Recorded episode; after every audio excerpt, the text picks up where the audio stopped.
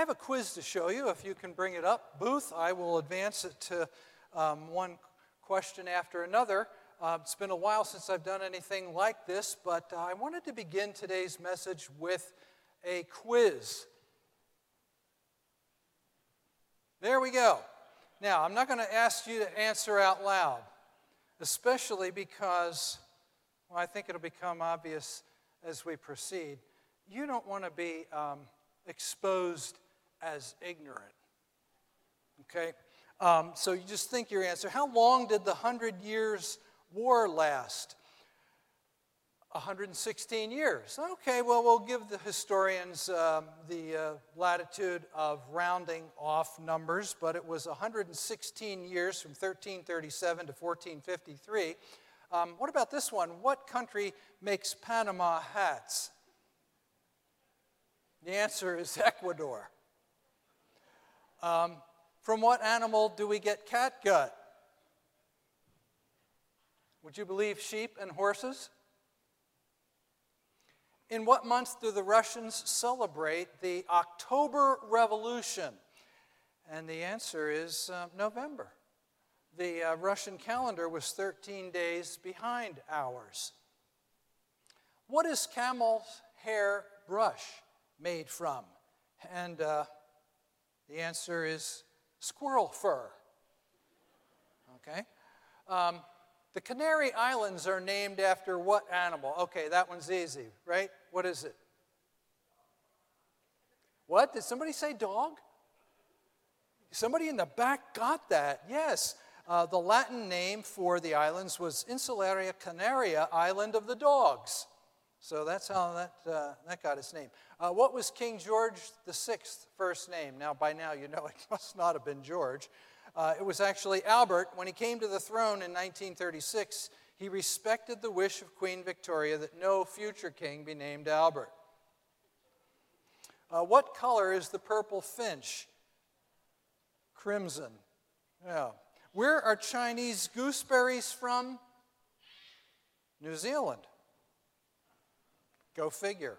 How long did the 30 Years' War last? I asked you at the beginning of the quiz how long the Hundred Years' War lasted. How about the 30 Years' War?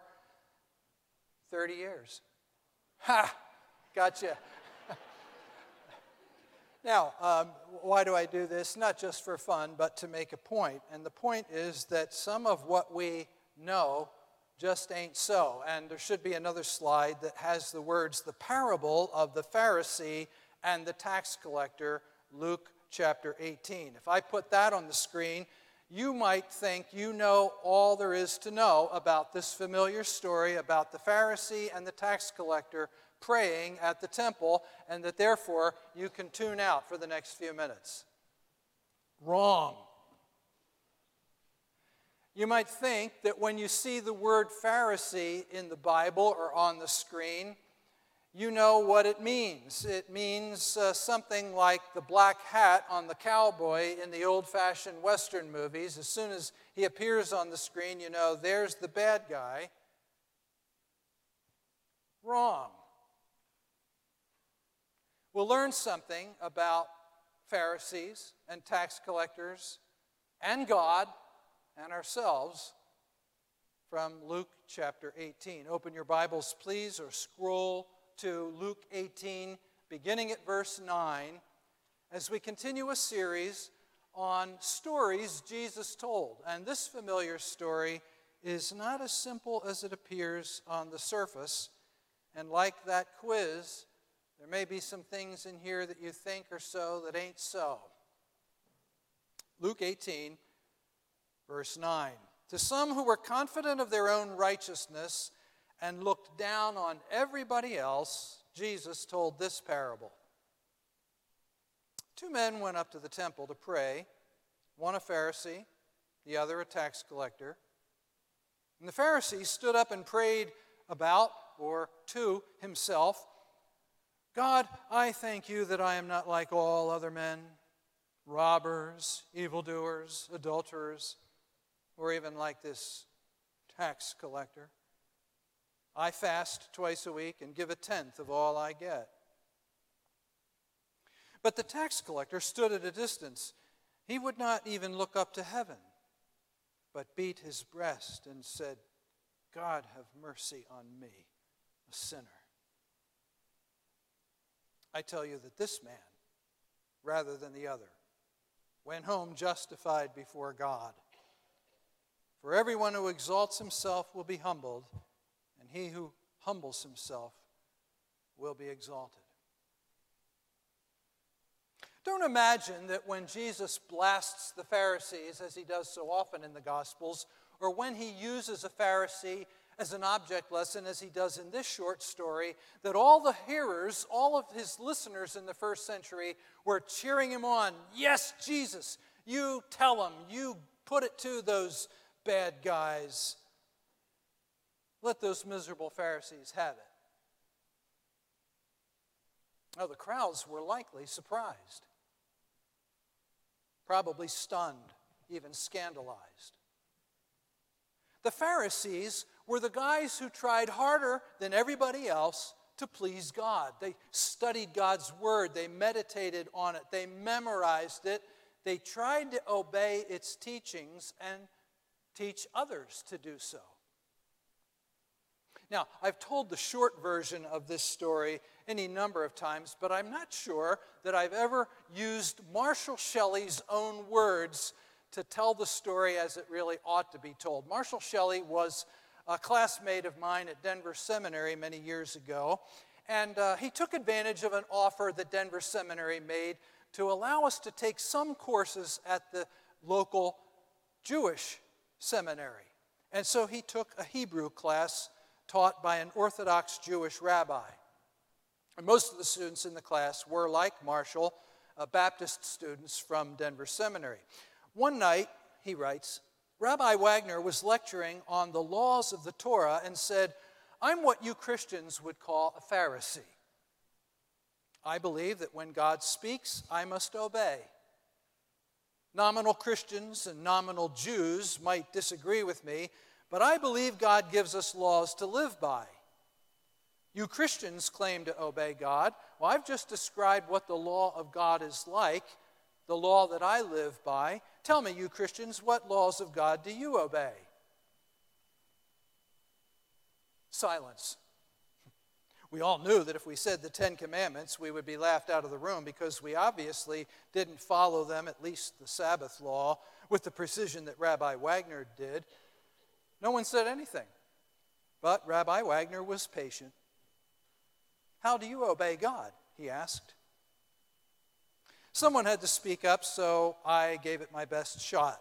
Well, I said, I guess I'd answer the way Jesus did when he was asked to summarize the law. He said to love the Lord your God with all your heart, soul, mind, and strength, and to love your neighbor as yourself. And Rabbi Wagner smiled, stroked his beard, and said, That reminds me of a story. And Marshall Shelley writes, Whenever a rabbi says that, I had learned you're in trouble. Have you ever heard the story of the centipede with sore feet? He asked none of us had. Yeah, he had a 100 feet and they were all sore. He couldn't walk, so he went to the wisest creature he knew, the owl, to ask what he should do. The owl heard his plight and then intoned his solution Learn to fly, give your feet a rest, and you'll be fine. That's a wonderful idea, said the centipede. How do I begin? And the owl retorted, Look, I gave you the principle. The specifics you have to work out for yourself. Well, we all chuckle. That's what you Christians do, Rabbi Wagner said. You talk about loving God, but how? That's a nice principle, but it's not very practical. It lacks specific. We Pharisees like things a little more well defined. So did the Pharisees in the first century.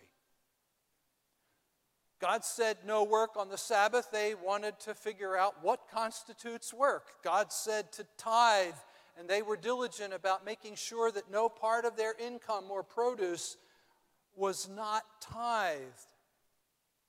So, those who first heard this parable in Luke 18 did not view the Pharisees as the bad guys in black hats. What about tax collectors? Well, if I gave you a quiz and you said, well, the first century tax collector was kind of like the IRS agent in our own time, I would say, wrong. A first century tax collector in Israel was uh, often considered the lowest of the low, a traitor to his own people because he worked for the hated Roman occupation. Romans assessed a levy on a given district and assigned a local to collect that.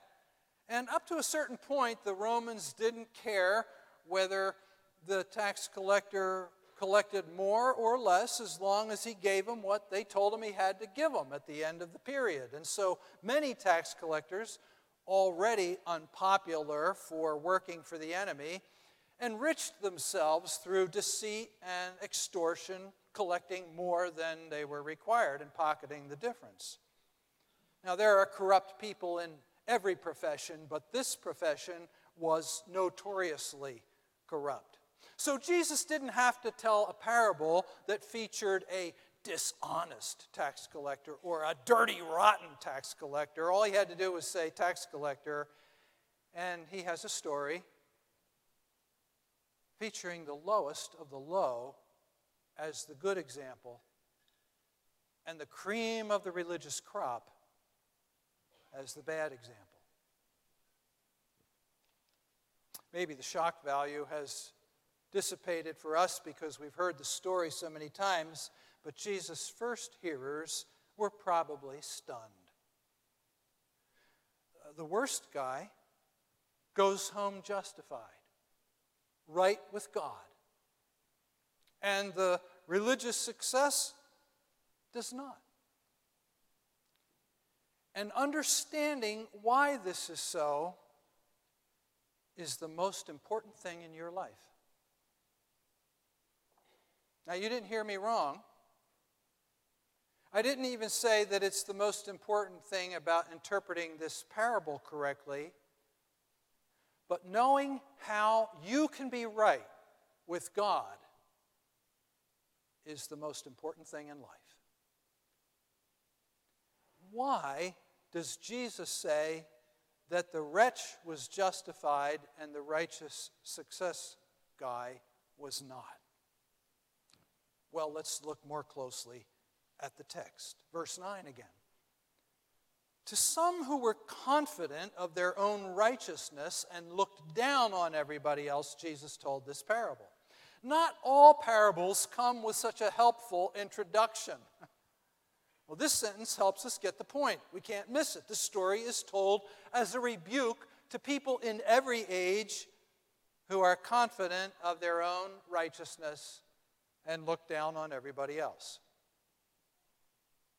The Pharisee's problem in Luke 18 is not that he tried hard to do what's right, the problem is that he is confident that he has succeeded in his efforts and he's confident in his accomplishments and he thinks that because of these efforts and accomplishments, his fasting, his tithing, his religiosity, God will say, You're okay in my book. My kind of guy, good enough to be included in my forever family. Now, I've told the story at funerals sometimes. I don't think I've ever told it on a Sunday morning. True story. Years ago, um, there was a presidential campaign. And uh, you know how sometimes the debates between the candidates feature uh, different emphases, typically uh, domestic affairs and foreign affairs and so on. Well, that year, they included a debate that focused on values and spirituality. I can't even imagine that happening today. But one of the interviewers was D. James Kennedy, the well known pastor of the Coral Ridge Presbyterian Church down in Florida, the creator of Evangelism Explosion. And Kennedy asked one of the candidates a question for which he's famous, a question that many have asked as they uh, carried out Evangelism Explosion visits. If you were to die tonight, and God were to say to you, Why should I let you into heaven? what would you say? Now, let me repeat that question. It's a good one. If you were to die tonight and God were to meet you at the gate of heaven and say, Why should I let you into heaven? What would you say? And the candidate who was asked that question said, I would say to God that if he was going to let anybody in, he'd have to let me in.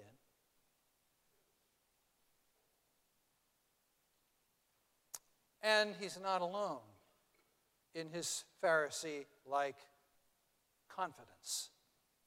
Research psychologists have found that there are at least three situations where we are not ourselves. First, the average person puts on airs when visiting the lobby of a fancy hotel. Next, the typical Jane Doe will try to hide her emotions and bamboozle the salesman when she enters a new car showroom.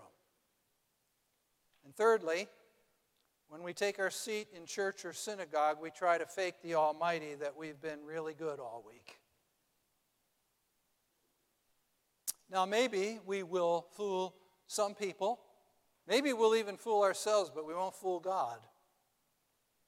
He, the utterly holy one, in whose presence even the holy angels hide their eyes, knows that no one is righteous. We have all sinned and fall short of the glory of God, and not one of us, sons of daughter of Adam and daughters of Eve, deserve to be in his presence for one moment, let alone for all eternity. Well, there's something else about the Pharisee in this parable. He looks down on everybody else. He doesn't say, I'm glad I'm not a robber or an adulterer. I'm glad that my parents raised me well so that I was able to avoid those life ruining kinds of sins. Thank you, God, for your, your grace and mercy in my upbringing. No, no, that would have been fine. But he says in verse 11, God, I thank you that I am not like other men. Robbers, evildoers, adulterers, and then with a glance to the other side of the temple, or even like this tax collector. So, you know this tax collector, do you, Mr. Pharisee? You know he's a bad egg? Or do, do you assume so? We should be very, very careful about judging other people based on appearances. At Rutgers University, I enrolled in a course on cultural anthropology. I did not know that there were going to only be two students in the class when I sat down right behind the other student. I assumed others were going to come and fill in the seats. But I sat behind this guy who was, if I had to use one word, scary. Huge, muscled, with signs carved into his haircut. And, you know, this is a long time ago. I'm not young. Uh, this was something new to have your head mostly shaved, but then even closer shaved with symbols all over. Tattoos all over his body, and you could see a lot of his body because he was wearing a sleeveless, leather studded vest, ears pierced, gold chains around his neck. You get the picture? He turned around before the professor entered the room and he saw that I had a Bible on top of my stack of books. And he said, Oh, you got the good book with you, do you? I said, Yeah. He said, Praise the Lord, it'll be good to have another believer in the class.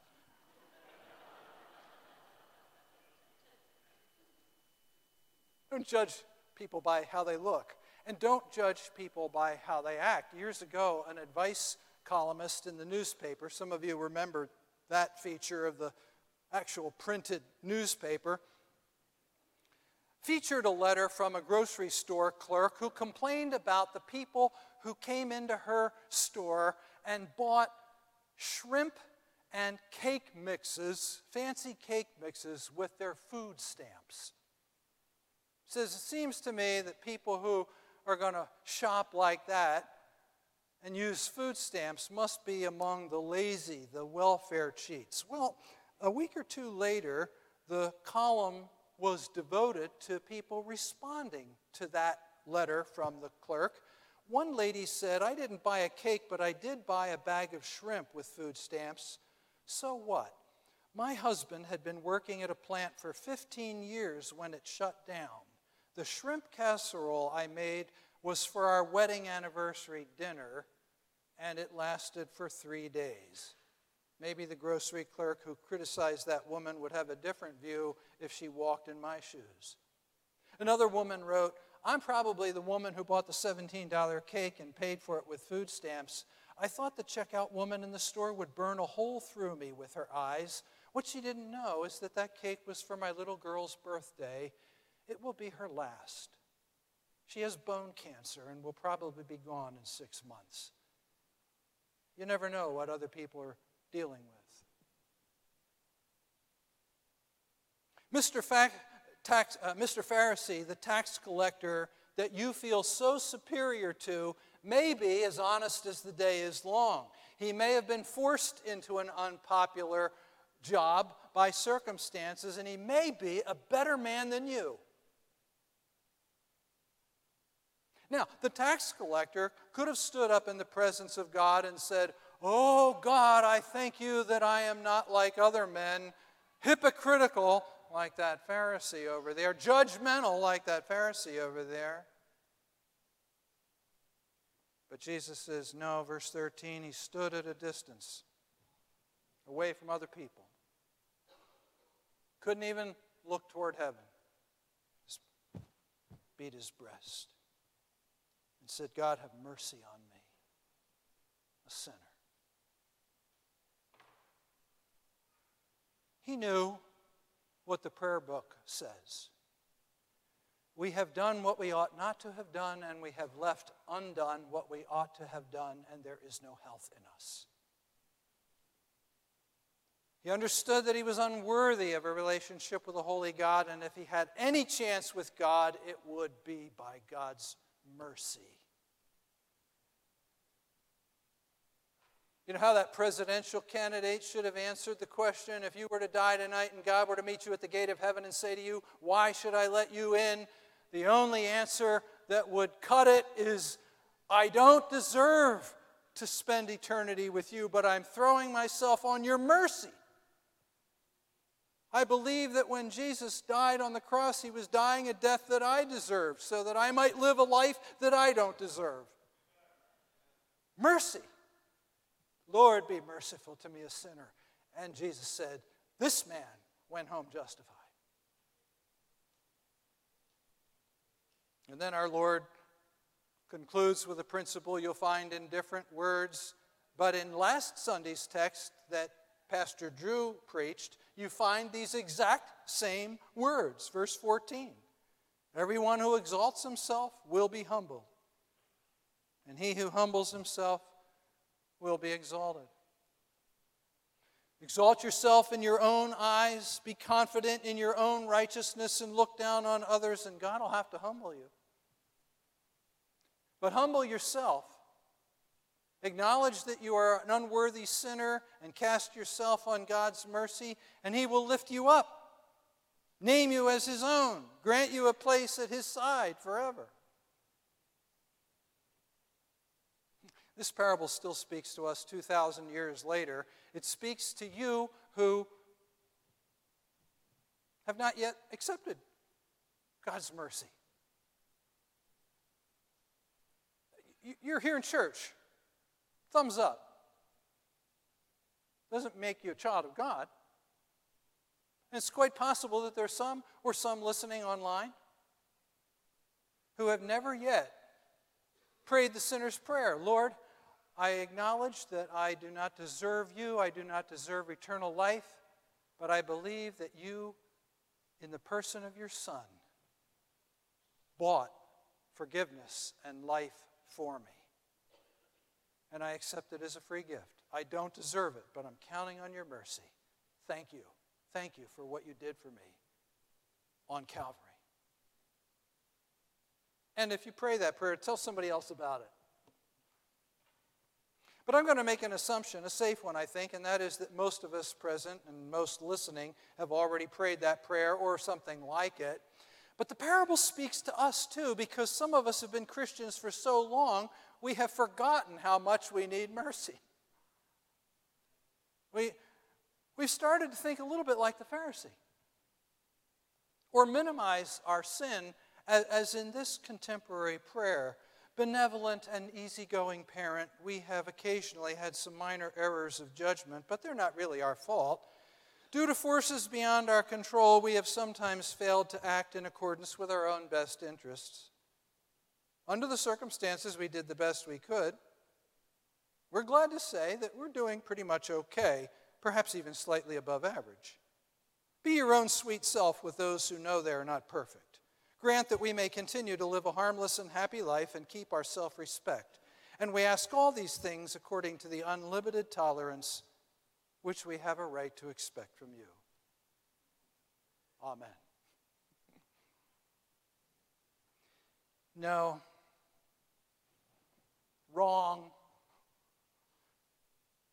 Here's how Bible people pray.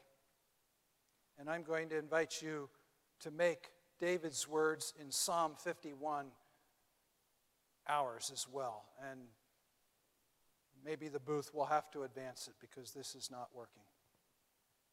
Psalm 51. Read with me, will you? Have mercy on me, O God, according to your unfailing love. According to your great compassion, blot out my transgression. Wash away all my iniquity and cleanse me from my sin. Wash me, and I will be whiter than snow. Hide your face from my transgressions and blot out my iniquity. Create in me a clean heart, O God, and renew a steadfast spirit within me. Restore to me the joy of your salvation.